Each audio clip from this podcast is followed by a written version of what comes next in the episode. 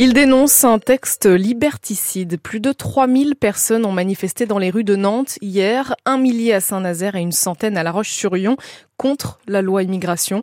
Un appel lancé partout en France et particulièrement suivi à Nantes, Marius Delaunay. Ils sont nombreux dans le cortège, des étudiants, des actifs, des retraités, à dénoncer tous la même chose un virage dangereux. Là, c'est une atteinte euh, sans précédent contre les droits fondamentaux et les droits humains. Michel, par exemple, se mobilise contre la loi immigration. C'est la première manifestation de ce genre qu'elle rejoint et elle assure elle est prête à continuer le mouvement, s'il le faut. Tant que j'aurai un souffle de vie, je serai dans la rue pour pouvoir défendre les droits humains. Cette loi, je la considère comme liberticide et que je vois pas pourquoi un État démocratique passerait une loi liberticide, ça n'a pas de Il y a une, très, une petite minorité qui bouge, qui n'accepte pas euh, cette loi. C'est comment votre prénom? Michel. Michel Pierre. Si on était très nombreux, oui, ça pourrait faire changer quelque chose. Il faudrait vraiment être très très très nombreux. Cette marche du dimanche, c'est surtout une sorte de grande répétition générale pour Catel Guillaume, la secrétaire départementale de la CFDT de Loire-Atlantique. On vous laisse tester aussi aujourd'hui. Je pense que les gens arrivent petit à petit aussi dans le mouvement. On va être de plus en plus nombreux. Les syndicats, les associations attendent maintenant jeudi, jour de la décision rendue par le Conseil constitutionnel sur la loi immigration. Ils décideront après de la suite à donner au mouvement. Et les photos hein, dans les cortèges de Nantes et Saint-Nazaire sont à retrouver sur francebleu.fr, page Loire-Océan. Du jamais vu depuis la fin de la Seconde Guerre mondiale, les bateaux de pêche ont interdiction de sortir du port pendant un mois à partir d'aujourd'hui sur tout le long de la façade atlantique française. 450 bateaux sont concernés en France, ceux de plus de 8 mètres de long, une mesure de protection des dauphins obtenue après la longue lutte d'organisations écologistes. Le ministre de l'Agriculture en visite en Vendée ce matin. Marc Fesneau est attendu chez Interplume à Saint-Hermine, une usine qui recycle les plumes de canard. L'occasion pour les agriculteurs vendéens de se faire entendre. Ils demandent des mesures concrètes pour améliorer leur rémunération, moins de normes environnementales.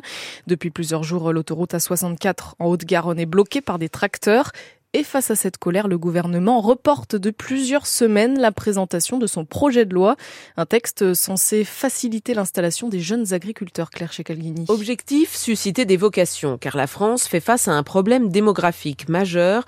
Plus de la moitié des exploitants partiront à la retraite d'ici 2030. À partir de la rentrée prochaine, chaque écolier devra découvrir au moins une activité agricole. Les élèves de troisième et de seconde pourront aussi effectuer un stage dans une ferme. Le gouvernement veut également financer une campagne de communication nationale sur les métiers de l'agriculture. Pour celles et ceux qui choisiront la filière, l'exécutif prévoit la création d'un bachelor agro en 2025. Ce bac plus 3 permettra de mieux former les professionnels, des agriculteurs qui devraient être davantage accompagnés via des conseillers aux transitions écologiques et climatiques. Dès cette année, un fonds en faveur de la souveraineté alimentaire devrait aussi être créé. Il sera doté de 180 millions d'euros. Ces pistes présentées en décembre seront enrichies ou modifiées afin de répondre à la colère actuelle des agriculteurs. Le Premier ministre Gabriel Attal doit rencontrer dans la soirée les présidents de la FNSEA et des jeunes agriculteurs. 8h34, il y a six ans, le colonel Arnaud Beltrame était tué à Trèbes lors d'une attaque terroriste. En mars 2018, alors qu'il venait d'échanger sa place avec une otage dans le magasin Super U, trois autres personnes ont été tuées ce jour-là. Le meurtrier a été abattu. Le procès des attentats de Trèbes et de Carcassonne dans l'Aude sous ouvre aujourd'hui devant la cour d'assises spéciale de Paris. Sept proches du djihadiste doivent être jugés jusqu'au 23 février prochain.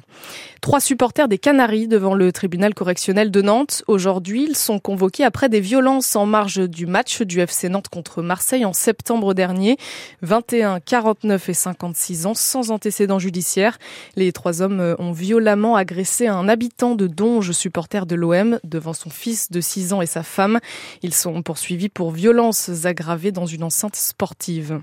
Une quarantaine de sans-abri pourront continuer d'être hébergés pour le moment à Nantes. Le plan Grand Froid est prolongé en Loire-Atlantique. Depuis le 6 janvier dernier, un local de l'ex-École nationale supérieure de la marine a été mis à disposition à Nantes. 25 places sont aussi ouvertes dans un gymnase à Saint-Nazaire. 8h35, les transports en commun gratuits tous les jours à Nantes. La métropole n'est pas prête à franchir le cap. Pourtant, la gratuité le week-end a permis euh, une hausse de la fréquentation de 20 à 30% avec 146 millions de voyageurs l'année dernière. Mais la gratuité, mais la gratuité totale, comme à Montpellier, n'est pas à l'ordre du jour pour l'instant, comme l'explique Bertrand Affilé. Il est vice-président de Nantes Métropole en charge des mobilités. On n'y pense pas. On va travailler dessus, mais honnêtement, je vois ce qui se passe à Montpellier, la ségrégation entre les Montpelliérains et les non-Montpelliérains, parce que c'est de ça qu'il s'agit. Hein. C'est-à-dire que les habitants de la métropole de Montpellier ont une carte qui leur permet de prendre le transport en commun gratuitement, et les gens qui viennent travailler à Montpellier, eux, doivent payer leur transport en commun. Bah, dans le style alliance des territoires, c'est pas trop l'esprit. Donc nous, on préfère garder notre philosophie d'aujourd'hui. Tout le monde est traité de la même façon. On a mis en place une tarification solidaire assez étendue. S'il faut y retravailler, on y retravaillera. Moi, je suis pas fâché là-dessus. Mais par contre, la gratuité totale, honnêtement, je pense qu'on n'y arrivera pas pour une raison très pragmatique. C'est qu'à ce jour, il me faudrait 55 millions par an. Voilà. Donc vous me trouvez 55 millions par an et on pourra commencer à discuter. C'est le ticket d'entrée, en fait. La Semitane euh, qui doit aussi euh, gérer le contexte brûlant de la sécurité et de la place Pierre Mendès France euh, quartier Bellevue. Plusieurs syndicats dont FO, la CFDT et la CGT appelaient à se rassembler ce matin pour réclamer un décalage du terminus. Après un deuxième dimanche d'élection à l'île-Dieu, Laure Barrault a été élue conseillère départementale de Vendée pour remplacer l'ancien maire Bruno Nourry décédé. Laure Barrault qui a dépassé de 20 voix seulement son concurrent Dominique Groisard pourtant soutenu par la majorité et la maire de l'île Dieu. Enfin, pas de panique si vous voyez des drapeaux nazis sur le théâtre Place Gralin ou le château des Ducs de Bretagne à Nantes. Une série sur la Seconde Guerre mondiale est en fait en train d'être tournée. Il y aura aussi euh, des figurants et des comédiens en costume militaire avec de fausses armes et des interdictions de circuler aux alentours des lieux de tournage pendant une semaine.